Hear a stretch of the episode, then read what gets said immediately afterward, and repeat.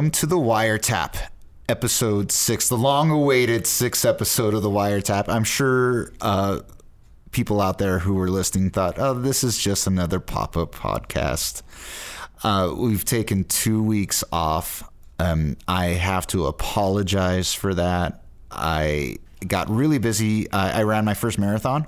Uh, super proud of that, but um, things were, and that's not an excuse. I'm, I'm not here to make excuses. I've been uh, spinning a lot of plates. You okay there? Yeah. Okay. I've been spinning a lot of plates, and uh, I am ready to rock this one. And I'm so excited to have my guest here today, my great friend, Graham Bechtel. Hello, everybody. Hey, man, thank you so much for coming on. Dude, this is an honor and a privilege, my friend. I've been waiting so long to hang out with you, but also to do podcasty fun things with you. So this is this is awesome. D- yeah, first time, long time listener, first time caller. If you, Long time, the month. Yes. that we we we have maybe a month's worth of material. Uh, today is March twenty seventh, two thousand seventeen, and I've decided that with this format, I would like to uh, go into political topics, but I actually actually want to mess around with changing the format a little bit and go and spreading out into other things because I think I've also been getting just burnt out. Things are so crazy right now, and every day there's new updates, there's new news. But I do want to talk about the latest thing that happened over the weekend, which is Trump Care. Basically, the repeal and replacement of Obamacare, the Affordable Care Act, did not happen. Mm-hmm. Now, I know a lot of people on both ends of the Obamacare love hate spectrum. I, I know business owners who hate it. I know people that, that were really screwed over by Obamacare. I also know people that it really helped. And so I am I think that the health care bill that Obama pushed, his signature legislature, is it, it overall is a positive by ensuring people that otherwise wouldn't have insurance. But there are flaws. There are things to improve upon. The Republicans for eight years basically have wanted an all-out repeal. It was almost like a dogmatic kind of thing. Like they they had to get this accomplished. It was Yeah. their it was their it was their thing. it was their field to die on. It was like this is this is the make or break for our new new world order for the GOP. Yeah, and just because it had his name attached to it, it was Obama's legacy, and they just wanted to get rid of it. But the thing is, you have to replace it because people like being insured. Yeah, that's a big. That's actually a big question. Like, if this wasn't called Obamacare, or the, I know it's not. It's called the Affordable Care Act. But if it wasn't like it's colloquially called the Obamacare Act, would it be such a target? Like, would people go, "Ah, I don't want to do that? Or, or is it just? Is it more sticking it to Obama and his eight years, or is it more? Uh, just kind of like, well, this is definitely something because it doesn't feel like on the paper. And, I, I'm going to be very uh, transparent on this one. I'm actually a recipient and on the the recipient side of the lower income uh, for Obamacare. Side note: I'm a student. I don't have a real job. I, I mean, I host trivia on weekends. But like I, I don't have a like a nine to five income earning job, so I make I have to have this to have health insurance. You're, If- you're one of the people that is benefiting from o- Obamacare passing the Affordable Care Act, and who Right. can now like you, you can worry about like say that you break your arm, it doesn't have to ruin your life. I mean, there are limits to what I can and can't get covered. So yeah, there's. Okay, still, I mean, I'm on Medicaid. Well, actually, Medi-Cal in California. So Yeah. like, there are a, a big laundry list of things. Like, well, if this happens, you have to pay for it out of pocket. But but the bulk of it, the by and large, the most of it is covered. Well, Uh, you have to talk about the cognitive dissonance, okay, of the voters who want to repeal Obamacare. Like 83% of people like having Medicaid. They think it's a good thing. Sure. But One of the things that Obamacare did was it made uh, a Medicaid available to more people. Because before before Obamacare passed, Medicaid was available to um, the lowest of the low income, mostly minorities and disabilities, people with disabilities or disabled veterans. That was the chunk of people that could get that, which is a big chunk of people, but it's a small subsection. Obamacare opened that up to well, we'll we'll raise the cap of a minimum income from from like three thousand to thirteen thousand. That's a huge chunk of people that now have coverage. The side note of that is like if you don't have coverage, then you're going to get taxed a little bit higher. You're going to get a penalty. So Yeah, you have to you have to do pay this. for it somehow. And that part is probably the one red line of the Obamacare thing that I disliked because I was like, if I don't want to pay this much money for healthcare, I shouldn't have to do that. That's that aside, everything else is golden and gravy. The only people that don't like this, and I've found this across the board, the people that don't like this part are the people that have a lot of money, aka the one percent. We've heard that name Mm-hmm. many times. That don't want to pay for other people's uh, health and well-being. That's really what it is. It's like I have money, screw you. it's really the- what this the, is. The libertarians that you know, basically. More than the libertarians, though. Like the libertarians for sure, definitely. Yeah, But anybody who thinks socialism is a bad word, because there are parts of socialism that are bad, Mm-hmm. but by and large, the ideal of socialism isn't necessarily awful. It's just when it's put in the wrong hands, that's when it becomes bad, aka 1930s Germany. Um, we all know that. Yeah, yeah, that yeah, was a socialist we, we nation. Can always draw that parallel. Um, but yeah, th these are, and I'm, I'll let you get, I'll let you get better words No, than no, advice, But I'm like, I, once you start a train rolling, Phil, it just kind of goes. Yeah, yeah. Well, I I, I, I want to also just touch upon this for the listeners that don't know, and you probably do know. We have the Republicans have a majority in the House, Mm-hmm. majority in, in the Senate, and a Republican president, and they couldn't repeal it, But- and they couldn't replace it. But do they have that? It's something that we're we're seeing. Okay, There's a s- there's a schism in the Republican Party right For now. sure, and There that's why a- it didn't pass because it couldn't make everybody happy. It wasn't the magic pill that, that was promised. Right. If this was a, a hunky dory, happy go lucky, everyone runs the thing. There's no. Oh, uh, there's no reason why any of these bills wouldn't get trained. I need to talk about the, the fly in the room. that O was because there is a gigantic. I thought it was a mosquito, but it's actually a mosquito eater. But it was on my neck right before we started the podcast, and Graham. V- vigilantly stood up slapped his hands uh, it was it was a, a, a moment of, of heroism and he i thought he killed it it's still alive it has risen from its and i think it's grave. planning its revenge as we speak this is going to be an exciting podcast Let them come. uh, yeah, no. So there's there's a there's a, a, a schism of moderate Republicans um, who are not liking the way that the far right wing Republicans are running things, and they're going voting basically voting Democrat. They're moving to the other side, which is causing this logjam that was has been there for the last eight years. Yeah. Although it's not like a party based thing now, it's actually more of a sanity based thing now. It's like these things are crazy. Well, we don't really want them. Well, what do you know, the, the Koch brothers con- contingency doesn't want coverage for people with pre-existing conditions, which is one of the best things about o- about Obamacare. Like you could, if you have a child who's happens to be born with leukemia or cancer, they like insurance companies can't say no. Like you get insure, you, you get coverage. Right. It, it helps people not die, and because of the outrage from vote from the voter base, uh, and, and the town hall meetings with Republicans saying we want to have health care. That's why this thing di- didn't pass, didn't get repealed. So we can call it a small victory. But it, you have to kind of revel in it a little bit when you say that we're gonna win. You, hear, about, you hear, hear Trump say, "We're gonna, you're gonna, we're gonna win so much, you're gonna get tired of winning." It doesn't look like winning, buddy. It does Yeah. not look like And- winning and this at is all. this is one small thing on the agenda. There are other things on the horizon. The budget, the is, budget is is, coming massive. down down the pipeline, cutting for arts, PBS. Just it's it's, it's Pell like, grants for students like myself. It's it, You know? yeah, it, it's a it's a far right winger's dream. I'm sure like they were writing it and, and like jizzing their shorts as as they're like, oh yes, Yeah. cut this, cut that. Uh, and so there's a, there's more victories on the pipeline. There's more conflict down the pipeline, but we can revel in maybe a small victory there. But there's there's so much to talk about. But Mm-hmm. I want to talk about stress now. I want to want to kind of change topics into right. into Yeah. How And this has been the get- political portion of our show. exactly. Let's You go know on it, to you the love next it. segment. Let's go to the next segment. so, you know, uh, let's let's talk. You know what, Graham? Graham, no, cancel that.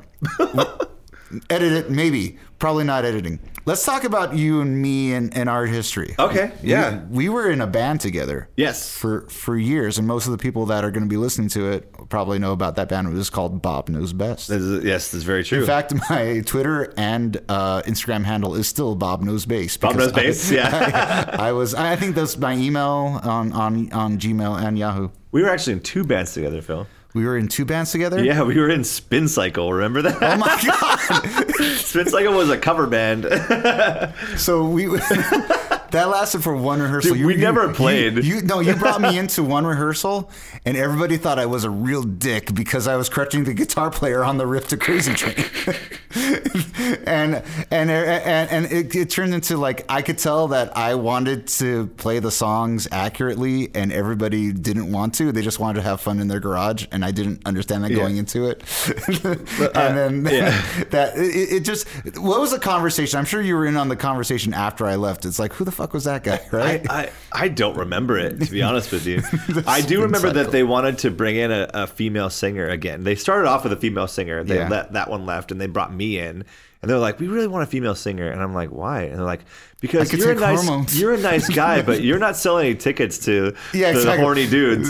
And I'm like, "Oh, well, okay." And that was pretty much the end of my involvement in the whole thing. But I, I actually thought it was a legitimate project, and it Yeah. turns out it was just kind of like yeah, someone it- bought a it- drum it set, was- learned how to play bunch- it, and then you, start learning that not everybody takes this seriously enough, or is. I mean, I should have known based on the fact that we named our band after a setting on a washing machine, but hey, you know, whatever. Those bands tend to not do Uh, much. That was But- it was a band that no matter what, the drummer played double bass pedal. Like Yeah. like always. I'm like, this is a this is a cheap trick song. I'm pretty sure they didn't even have that, you know. Yeah, just let's playing let's Sublime Santeria. You know? the death metal cover of Santeria. Yeah, which, by the way, I'm writing that down Sataria. somewhere. Satanria. I do oh, don't practice. Santeria. I do practice I do Santeria. practice Santeria. and I've got big iron balls. So, so I don't know. Uh, listen to this podcast. You, you all may may or may not know that that Phil, our, our gracious host, uh, is actually what I would call a, a musical genius, a music prodigy uh, in his own right. And uh, when he came don't into. Bob Knows Best. Uh, which you weren't you were there from somewhat the prototypical part, but not I the was beginning. But in uh, in uh, at Joe's Crab Shack, when uh, next to Edmund and uh, Scott, and Yeah. they asked, "Hey man, would you want to start a band with us?" And I had known about the Hokey Brothers, and, which was the previous band before Bob Best Yeah, was called and- the Hokey Brothers. And then I was like, sure. I was like at the phase where I was up for anything. And I think the first time I met you was at your friend's house, and When we the- wrote Bob Knows Best. I wrote Bobbin's Best because there was a, a sign on, on the on the wall, this old I, this old Scottish Oh, Irish Prayer. Irish prayer. to- Yeah. like the like for those who, who dislike us. Please turn their hearts, and if you can't turn their hearts, then turn their ankles so we see who they So we are. know who they are. Yeah. That's a legit Irish proverb I found out. Like, Yeah, yeah. actual people in Ireland know that, uh, which I found one when I asked in Ireland, they're like, do you guys know this? They're like, yeah, it's famous. I'm like, oh shit, I thought that was a joke. and, and we and and from there we just I think the first uh, gig was at this uh, was it t- cable access Was that the first gig? it, it, it involved Mike Oh Uh, no, our first gig was uh, at, when I was doing for a play. I was doing for I was doing a play called Love Hurts. Okay. and, and Big Mike was the director of that play, Mike Yeah, uh, Mike Burgess, who's actually in town next week, by the way. oh way no way Uh, he lives in South Carolina now, but um, and he was he's- doing got it. the tattoo man he, he's he's legit Oh, he yeah, he is a bigger fan of the band than I think even any of us are, which is awesome. Yeah. Um, shout out to Big Mike. You're such a good and, dude. and we were and this is to fill people in who don't know it was a comedy rock band yeah, we, we we didn't have a specific genre because we were goofing a la Weird Al on genre parodies, like style parodies. and and I always was inspired by guys like Frank Zappa, Mm-hmm. and and guys that that could jump from genre to genre legitimately and make musically interesting material that kind of made. See, I always thought that good comedy makes you think, and good comedy kind of offends just a little bit. Yeah. So it makes you feel, or in our like- case, a lot of it. a lot of it, yeah. You know, um, and I always want. I, I always had this this vision in- in my mind uh, of when when we wrote the song "Reach Around." Yep. As a, of of a, of a protest song uh, about you know peace and love and unity. But have like the biggest, like most jockiest guy in the in, the crowd, like like making hand gestures and saying, "Oh, reach around." and we got that. We got that. that. happened a lot. Like, people they like didn't I remember, know why. I Like, I, wanted people not to know why they're singing "Reach Around." I remember like we were in the middle of, of DiPiazza's, which is a bar in Long Beach, and we played there quite a bit because we knew the owner. And there was these like cholo guys that were just hanging out. Yeah. They're like drinking beers, and they're like getting into the music. And when Reach Around came around and they started doing that dance, which basically looks like you're you're you're jerking off two Your two people, yeah. Well, maybe two. uh, maybe two. I don't know. Uh, Depends on what kind of thing. They would party jump you're up and do it, and I'm Yeah. like, "This is awesome. This is exactly wanted what we want." to, to, to, to break people of, of, of their norms, and I, I think that Bob Knows Best was something special because it, when you went to a Bob Knows Best show, it was an event. Like you could take your friend and say, "You're going to have a great time." I still have people recognize me from Bob Knows Best. Really. Yeah, legit Yeah. happens all the time. I'm like, this is great. Your, You know? your, your big showstopper was "Let's Go to Vons." Yeah, which, which was I- a cover of Marvin Gaye's "Let's Get It On" yes. and a parody of it, but it, it was One of our few parodies. People, people, uh, people like to go, "Oh, you guys are a comedy band, so you do a lot of parodies," and we're like, "We don't. We I think, like maybe I, think two." I, I, had an affinity for more parodies than we actually did. I I would think about them all the time. yeah, we. I, I think we thought about them all the time. Yeah. but we never really wanted to put them in action because that was kind of Weird Al's thing. Yeah. you know, and there's a lot of respect in that kind of sector, and that kind of genre. Where like you don't want to step on Al's toes. Yeah. you can homage him. You can maybe do a couple parodies. That's fine. But this, when someone is that prolific in the game, that's theirs. You, they own that. And so, like, we had to find our way to like, how do we be part of this niche, but be good? And our way was put quality music on stage because all of our music was spot clean. Like our, our Mm-hmm. from everything from our bass to our guitar players. I mean, most of our guitar players. I won't say no, myself. man. I wasn't very good at it. Um, You could pick up a guitar Our and, drums- and strum an A chord. yeah, I can chord. I can play basic rhythm and it's fine. It's like the F chord hurts my finger. Uh, we had two lead singers, myself and Scott, and both of us were were our legit singers. Scott being a citrus singer and me singing all my entire life, and so like we had tight harmonies. it was fire, man. and and we we put that on stage. So we were saying goofy lyrics and goofy fun things, but we weren't a goofy band. We had fun and we had a great time, but we were. I would like to say that we were serious musicians doing light topics. Yeah. which is really kind of not a thing that you can find out there. Really, you know, maybe there's a couple bands that will do that, but those bands are mega bands. Like they might be giants, or you, know, but even what- them what- aren't. the, the commonality that you can say Bob Best had with, say, They Might Be Giants is that the audience felt like they were part of something. yes, When you go to a They Might Be Giants show, you know you're going to be dealing with people who maybe are a little bit more well read, that have a, a, a, a, biting sense of humor. And when you went to a Bob Knows Best show, it, there was this excitement because, God, you love this band, you love this group. And so many times, you know, I might go to, say, the Hotel Cafe or even some of the bands that I was in, and it's like there's not that energy. There's not Yeah. that feeling of when you're in the audience, you feel like you're a part of something. And I think that was what was really special about the group. And you you left the band a little bit in the midway Yeah. pursue your own ventures, which, by the way, if you don't know, was a nationally uh, recognized band, which at the time was called Flathead, and then became uh, Intercept. Intercept. And so and, and uh, you know, you know, I just got back from Vegas, and Christian, uh, the singer, got married. Uh, Nice. there, he's, he's all four of us are married now. You know, So, so we we uh, we we went on what we thought was going to be how are we going to replace Phil, and then we found Jameis, who is equally a, a talented bass player and and fits in the temperament and was like a actually kind of looks like me, which is weird. did look like you. It was like we have a type. Uh, yeah, have a type. Yeah, exactly. Yeah. And like we were both heavy at the same time. Yeah. And then now we're both thin at the same time. yeah, and very different different avenues how to get there, but Yeah, yeah, definitely yeah. you guys are both fit. Yeah. Um, and so like that was kind of we we never lost our stride at that point, but we were like we we kept we were like stay around, be around, whatever you want to do, like be. Somewhere, so like you would come back and play keyboards for shows, and then we're like, we're like, well, he can play keyboards. We can have other members of the band. So we recruited like horns and Your brother played- My brother played- trombone. trombone, yeah. Uh, and then we we got a saxophone, two saxophone players, a trumpet player. By the way, our trumpet player, um, Chris Hauser, was originally a trumpet player for Sublime. Yeah. And uh, so Kind of, kind of a good, heavy. good quality uh, musicians. Awesome I, dude, by the way. Love that want to feel like the stride, the high point was the Glass House show. Uh, oh, I, I, while I love that show, I think headlining House of Blues was our top. Yo, oh, you know what? You're right, man. That that Yeah. and you guys were robbed. Like you guys really. Oh, not even that. Like that was the Battle of the Band show, Yeah. which we had no business of being there. Really, we kind of uh, gamified the system to get to that final. By the way, uh, six years later, my friends in the band Festi won that show. Oh, wow. So it is Okay. winnable. Um, Oh, okay, good.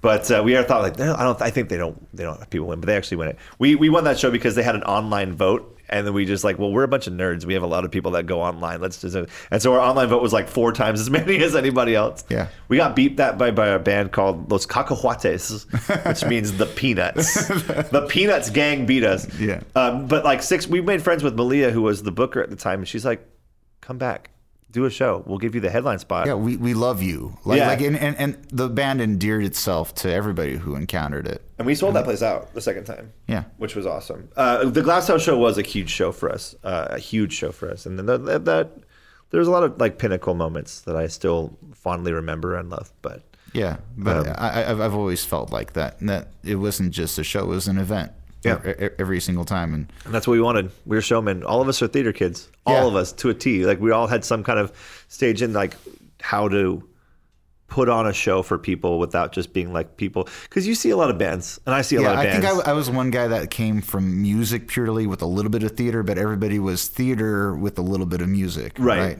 Right. right. Mark, Mark, by the way, when he was Hokey Brothers, never owned a drum set. He played drums on Eric Becker's guitar case. Oh, he wow. had sticks on a guitar case. That was his drum set. Now he's like a legit awesome drummer. I'm Yeah. saying legit a lot, by the way. Like I'm MC Hammer, too legit to you, quit.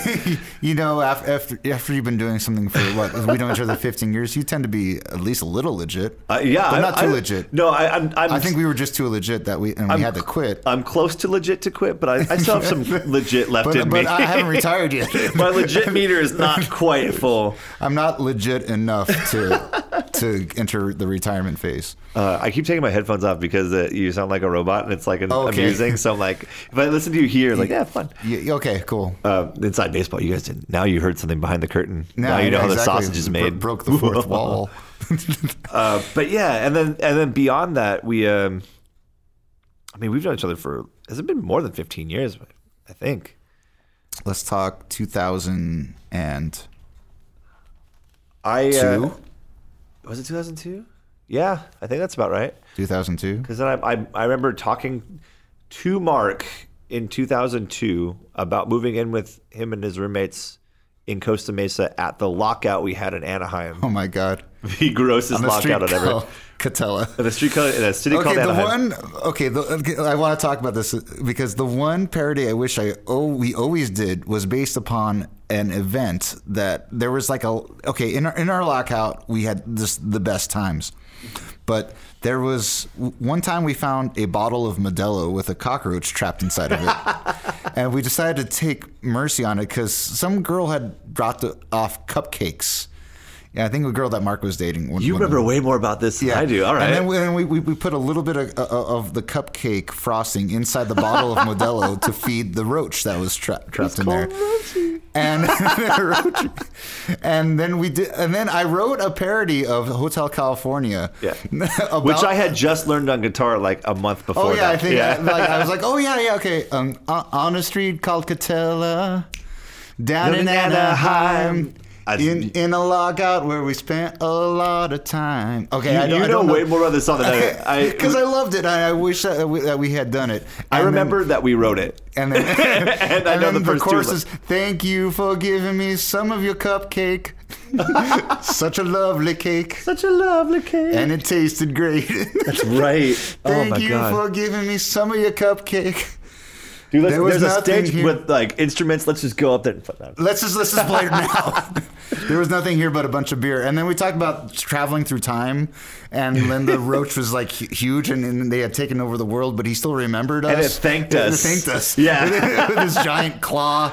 Uh, a r- r- and I always I, I I I love that. We also had a parody of uh, we didn't do many parodies, but we had a cover of Tears in Heaven, but we called it Tears for Edmund. Oh yeah, Edmund DeVore, the King of Excitement. The Shout King of Excitement. Yeah, yeah. and the lyrics were like he killed a bear with his chest hair. Which we I think we didn't do that because it came too close to uh, Roundhouse. Oh yeah, the Chuck yeah. Norris song. Yeah, yeah. So we're like we basically took the Chuck Norris joke and made a song out of it. It was very popular for a while, and then it kind of Yeah. fell off a cliff. Yeah, Um, but, but uh, it- yeah, I kind of knew that because uh, like this Chuck Norris thing that's happening right now is amazing, but it's gonna make it look dated down the line. But I guess we don't yeah, have to worry we, about that. we rode that train as far as it can go to the last stop before we Roundhouse got off it. Yeah, but people loved it for Yeah. a long time. Yeah. Do you remember the swing version of that? oh my God, we, we I, I still remember one of my favorite memories is when uh, we did Santa got a DUI. I think That's you the guys one were we doing. the swing version of. Yeah. Yeah, yeah, we Santa got a DUI, but then Edmund left his Santa suit. So you you actually had him get in in, in, in a, a costume of Bing Crosby- Crosby. Bing Crosby got a so he said. Bing Crosby, but Edmund didn't know who Bing Crosby was. so he was just walking around the, and so it was a really bad impression of Bing Crosby. Which made it funnier because they're like. made it laugh out loud. The best part It's about it was like hilarious. he didn't know who Bing Crosby was. The mm-hmm. audience really didn't know who Bing Crosby Yeah. was. So we're like, oh, that's this person. Didn't have the right impact, but it had a good. I impact. remember at one show early on, we were playing the shithole, and I was we were The playing Starlight. The Starlight. Mm-hmm. No, oh, it might, might have been. I think it was, was was another place, but I was dressed up as Abe Lincoln. It was a Halloween show, and I started anointing people with my vodka tonic during the, the, the- during, during the prayer of, uh, of you know, Uh, the, Pope. the, the, the Pope. Pope is missing. Pope is Yeah. missing. like our Father who art in 7-Eleven, big be thy gulp. Thy kingdom Give us- come. give us thy this day be, be done. our day old bread and deliver us not into the boost section. and, I was anointing people, and they were getting really mad at me. Yeah. because I think there was a, there's a, a, a good degree of Catholics in there. Yeah. but it was just that kind of irreverent. Like, okay, where's the line? We're gonna just push it a little bit. Yeah. And, and when you're when you get offended, I want you to to wonder why you're offended.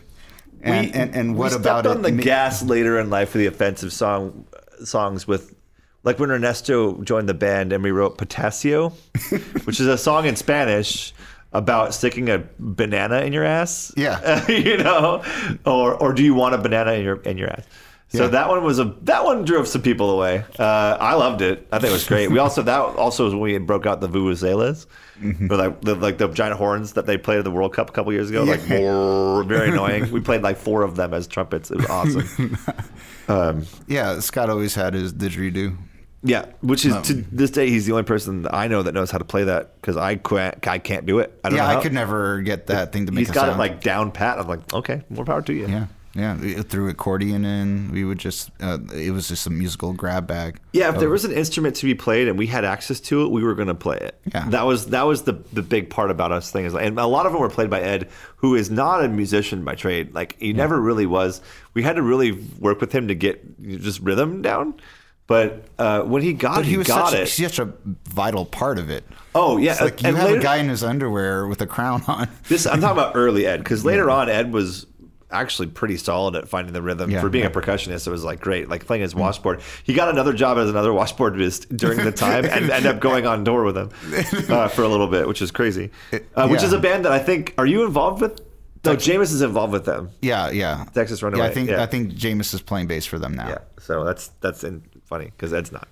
Yeah, um, yeah, he, he he's out, out of the project, but no, it, it, was, it was good times, Mm-hmm. and uh, we've we've we we're not able to see each other as often. You are um, going to school and Yeah. kicking ass at it. well, I'm I might trying. Yeah. No, I, I'm really proud of you, man. Thanks, man. Because I know um, you you floundered a, a, around a bit as far as the school, as far as the advanced education goes, and but every time I see honor roll, you know A's, and that's awesome, man. I and I, I do work hard. I thank first of all, thank you. Thanks for noticing. Um, it's important to me because I I think that the school thing, for, uh, and I, I would say for those who don't know, but nobody knows, so I should just tell you. Um, I left college when I was a very young person, like 21, um, and I basically was a dropout. I was a flopped out, dropped out, didn't go to class, horrible student person, and leaving uh, instead i got into a fight with an administrator in the theater department at cal state fullerton and i'm like screw this thing i'm out. Instead of just changing majors like a normal person. Yeah. um, and so I, I spent the next 15 years kind of i po- would poke into a community college and test the water and take a class even and then go this still isn't for me.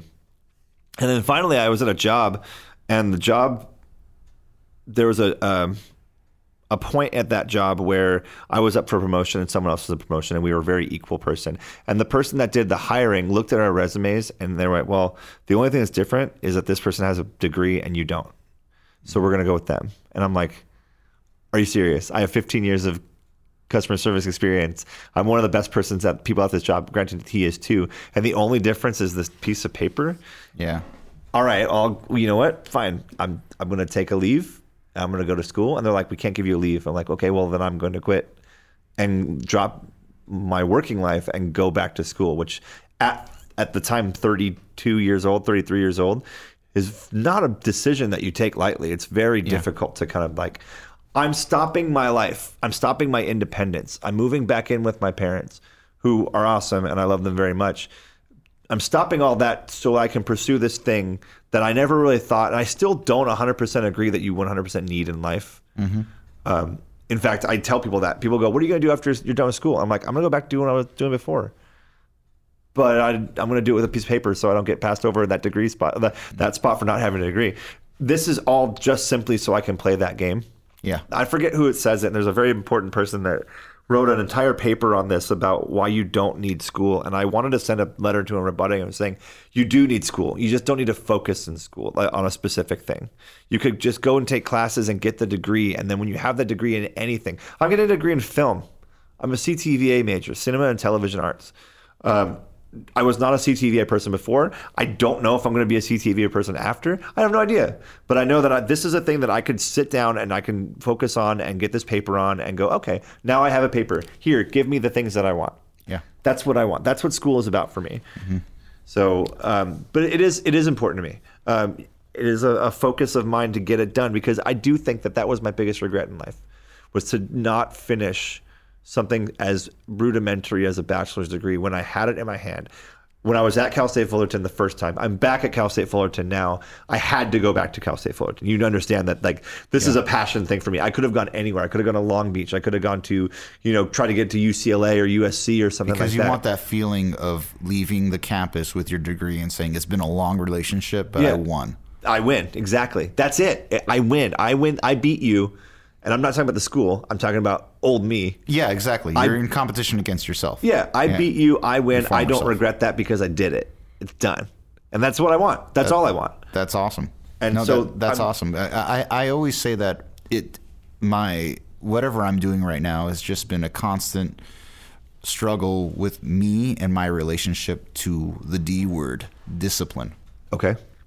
And I feel like as my discipline has improved, it's this the mother of all good qualities that that follow that. You know, mm-hmm. I I do this podcast because I want to improve on my communication skills. I want to be disciplined about being steady, being up on topics. Plus, I want to have a forum to discuss good ideas and to, you know, you know, I mean, just the fact that you came down and we got to catch up over dinner. I mean, it, Yeah. it, it, it, was, it was amazing. But in, in my health, in my life, in, mm-hmm. in my writing, in, in my teaching, and in my pursuits, it's the discipline that makes the difference. It's the feeling you get when you're you wake up in the morning. You're like, I'd rather not do this, but I'm going to do it anyways.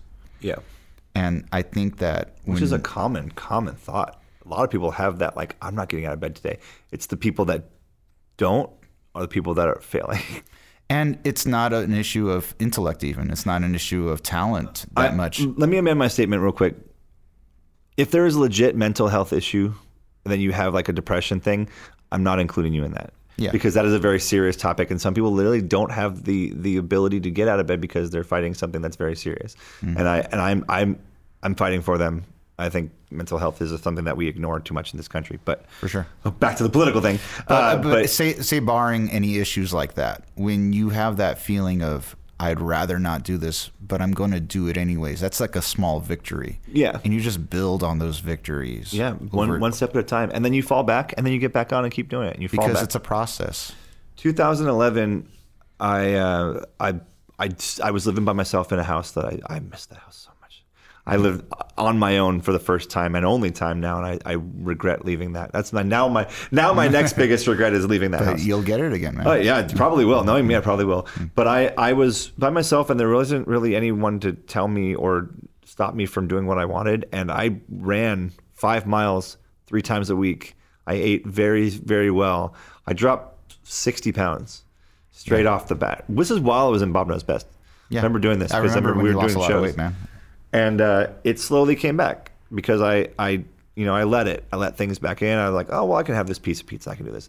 And I know we're gonna. I'm jumping the gun a little bit into No. your topics, but No. um, and now I have to fight to get that back down. But I, I realize that life is a cycle, and and the discipline, the D word that you're talking about, I had it and I lost it, and now I'm getting it back again, and it's it's important to do that. So It's it's the mother quality. It's it's the, the it's the root of, of all things that you know. I, I anything that I'm proud of that I've accomplished has been due to at least a certain amount of discipline. And, and I'm not perfect, and I, I slipped. In fact, this weekend was a huge slip as far as far as the diet goes. I I, I was trying to uh, actively. You know, be an example for people once I released the book earlier this year, but I ran into a bunch of problems, some of which you've, you've heard about. We won't discuss all of them. Yeah, yeah. Uh, but some setbacks. But I will, I will, I'm gonna contend your point a little bit because I feel like, and I, I never, I'm not a fan of rewarding yourself with food and drinks, but I know that you recognized things, and then you immediately, as soon as you got home, you didn't say, "Well, I'm done. I screwed up." You're back on it. Like Yeah. you went immediately back on it. Oh yeah, for sure. So you're a person that has enough willpower and discipline to know I can afford to have some fun a couple of days as long as I get back on it and do it. That's something that's very strong about you, Phil. You're very good at that. Thank you. And and so I'm not as worried if you say, "Oh, I had a bender in Vegas and I had a bit too much alcohol." Fine, it like- happens. That's yeah, Vegas. Yeah, some people live a bender. So. Yeah, but some people, some people will be absolutely disciplined to a point, and I, I'm saying this because I was one of those people. I might still be. I don't know. I'm very early in my journey on this part, but um, have a couple of you know beers, and a couple of beers turn into a couple of shots of vodka, have a oh, gross tequila, whatever, yeah, yeah. and then the, it just kind of goes on and on. All of a sudden, you woke up hungover on a Monday morning, having to drive home, and it's that is the crux point. Yeah. That's what tells you who you are as a person. You, Phil, you took the road was like, I'm getting back to where I'm going to, where I was supposed to be. I took a veer off my road and now I'm back on the road. Whereas other people go, oh, this is an offshoot that's going to go the other direction. And I'm doing visual cues on a podcast, Yeah. which is very lame. But imagine no. I'm drawing a, di- drawing a diagram of a road and there's like a, an off, like We'll have Baker. some infographics of your finger movements. but essentially you veer, you veer right and it, it takes a lot longer to come back to that road. Mm-hmm. And so I'm not worried about that for you. I'm really not. Now, if you said, "Ah, man, I took a vendor two weeks ago and I've been drinking ever since," then I'd be like, "Okay, Okay. Now so- we have a different conversation. So what's up? yeah, what's going on, what's buddy? up? Let, let, let, let's let's discuss this. But I mean, it's not you, and so Mm. you know, that's a point of pride for you. I think it's something a feather in your cap that you can go. I can do this I've done it. and and not affect how my life is. Yeah. So It's kudos just, to you. It's just yeah, it's it's the trends that that you you tend to to make in your life, you know. And uh, well, this is as good as formed as any to say that this is the year you've committed. You're Yeah. gonna, you're gonna run that marathon. I, I'm doing it. Yeah, Mm. I've definitely. I've got. I've got some great help. Um, obviously, Phil has been. You've been. Uh, when I say Phil, I'm not talking to the third person. I'm talking to the listeners. Okay. More behind the sausage. Yeah, yes. Uh, you you've been kind of like you and Ed Devore, who we just mentioned, have sort of been like my Sherpa guides in this Mount Everest so far. Yeah. Um, very different ways. Uh, there's a crux point that happened now three weeks ago, the barbecue. Yeah, the I'm calling barbecue it the barbecue, yeah. where we got a lot of the members of Bob Knows Best back together. Almost all of them. The only ones that weren't there were my brother, who lives in Nashville and couldn't make the flight. Mm-hmm. And I think that's well. yeah, I mean, well, yeah, well, you know, Mark was in town, so so Yeah. everybody stopped. so by. so we all got together and we are there to have a barbecue. And I walk in the door and I'm the first one there, and Scott's there. And Scott and I have hung out recently, and we all know what's up. yeah, And then people start coming, and everyone that starts coming is like lean and fit and hmm. you know very like focused on on physical fitness and health. And I'm the biggest guy in the room now at Yeah. this point. And it's like for for for Bob knows best. If you don't know the the visual history of us, that was not really the case. Even when I was a little bit bigger, I was never the biggest guy in the band. Like there's always somebody who had a little bit more weight on them or a little bit more slubby and everything, which is not a knock on them. So to have that would come back to a thing where it's like, oh, I'm here, I'm 265 pounds, and everybody else is under 200 right now. Oh my god, what what am I doing? Yeah.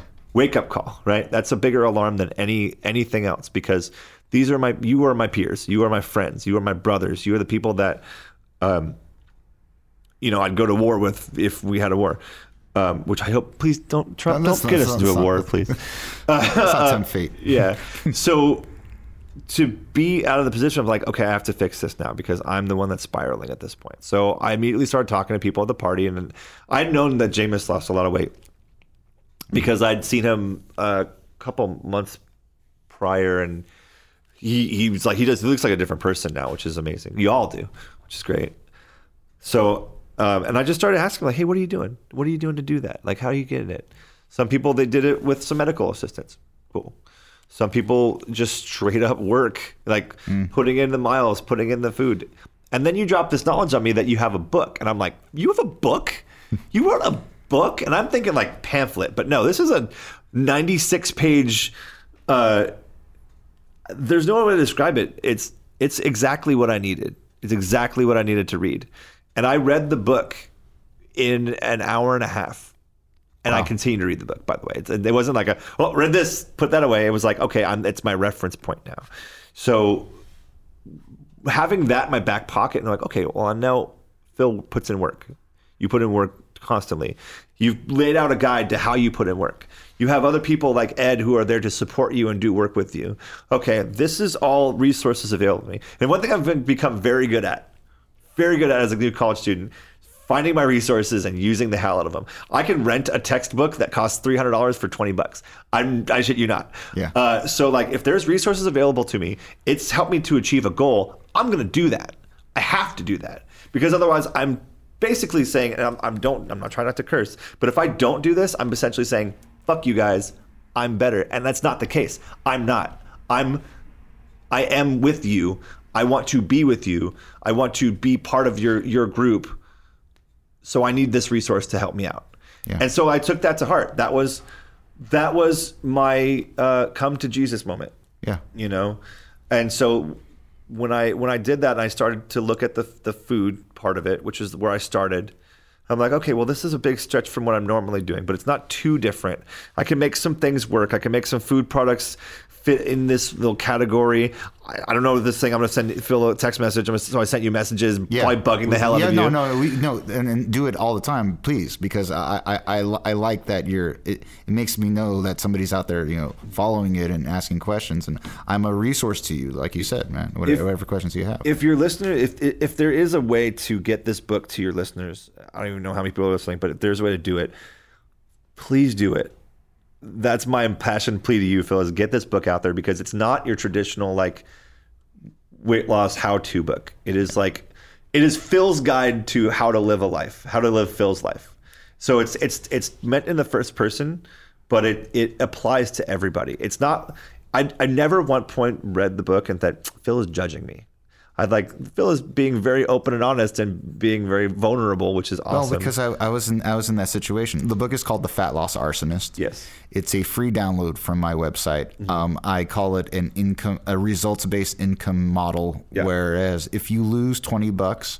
Uh, sorry, if you lose, you will lose twenty bucks if you lose twenty pounds. Yeah. If you lose twenty pounds, throw me twenty bucks. And there's no way to keep up with that. There's there's no, uh, and it's kind of tongue in cheek. It's like, well, it's going to be based on results. If if it works, then send, I would appreciate the cash. If you don't want to, that's fine. There's no way for me to do it. But I felt like it was selfish for me to keep the knowledge to myself because it's actually really simple. Yeah. It's not easy, but it is simple. It's you fall, you feed your central nervous system what it needs. There's essential there's essential fats, omega 3s, omega 6s. There's essential amino acids and proteins, but there is no such thing as an essential carbohydrate. It just that's just a, a preview if you if you're interested. So First taste free. first taste, first, that's the expert, excerpt. And I learned this from a guy named Rick who helped me and just and just said, "Hey, trust in me, and I'll make you. You can look any way you want to look." And I didn't believe him, sort of, but I followed his advice and it friggin' worked. And there's no reason why it wouldn't be able to work for most people with, with normally functioning, you know, digestive systems and who have regular normal metabolisms. But uh, Graham, that just means the world to me that that's your response to it. And um, I love you, man. Thank you for that. Dude, I love you, man. That's that. It, I wouldn't be saying it if it wasn't absolutely honest. You know me. Yeah. I don't. I, I don't. I don't blow smoke. I don't. I don't uh, bullshit people to make them feel better about themselves.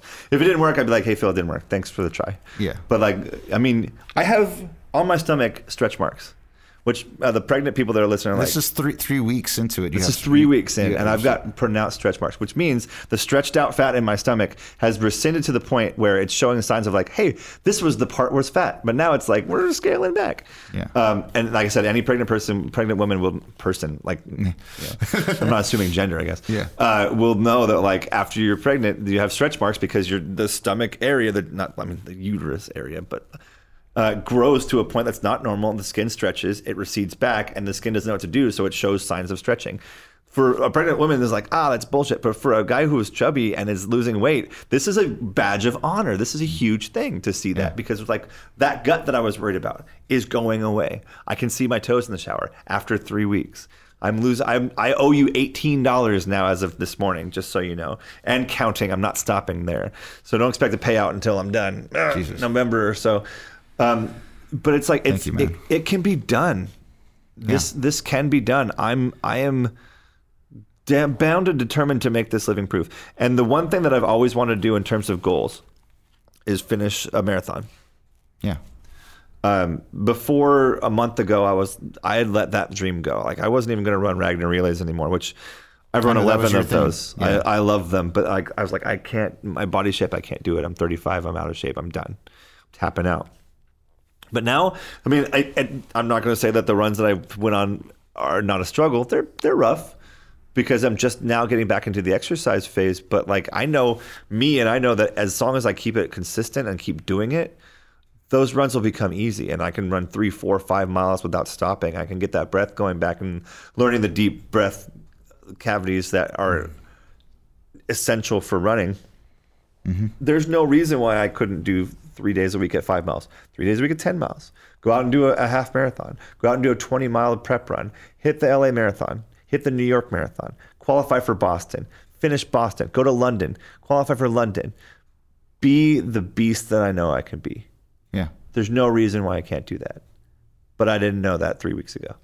It took a it took a barbecue to figure that out. Ironically, it took one of the worst food events possibly you could possibly do yourself to uh, to figure out that things weren't right. I need to fix it.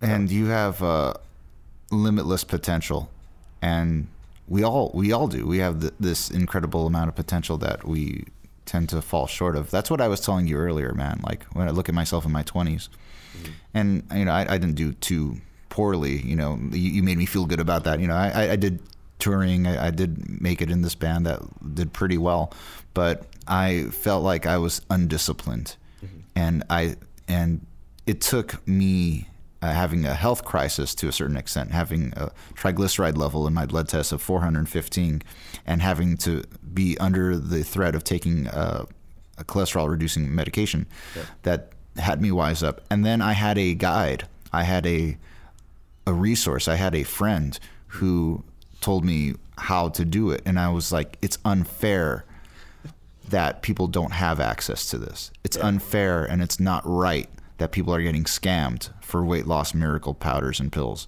It's so simple. Hmm. It's just you have to understand that there are certain forces at work which is interested in keeping you unhealthy and reliant on the medical system and the pharmaceutical companies Yeah. to keep you alive.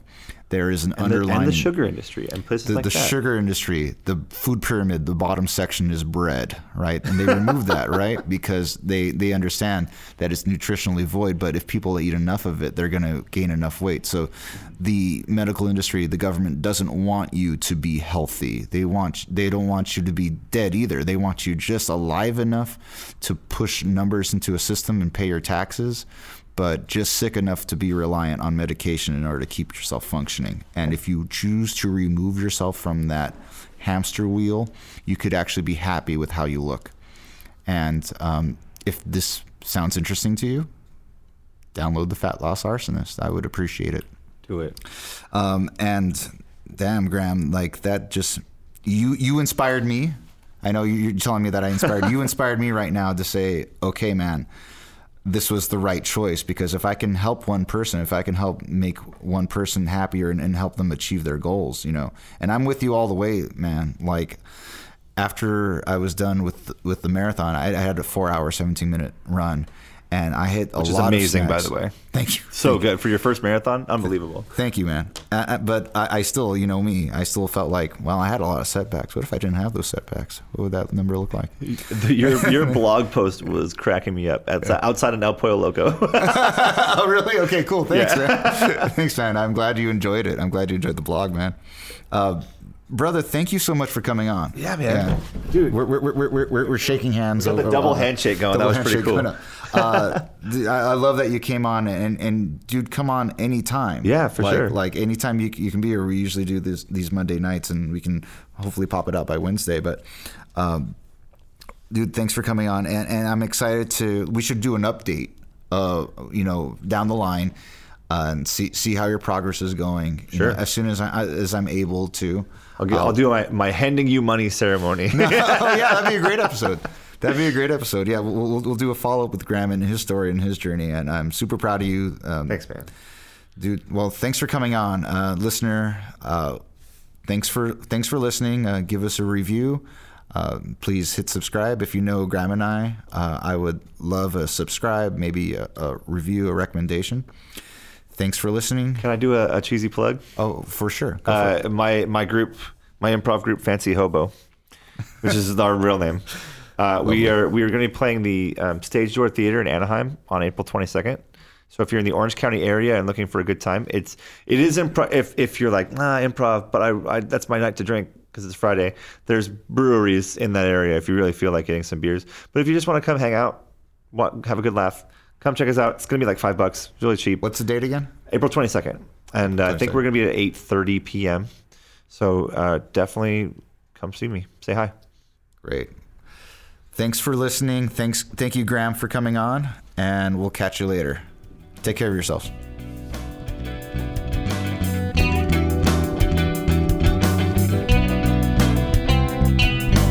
The Wiretap is produced by Phil Romo and Chad Costello. Logo and artwork by Jasmine Michelle Designs. Recorded in Burbank, California.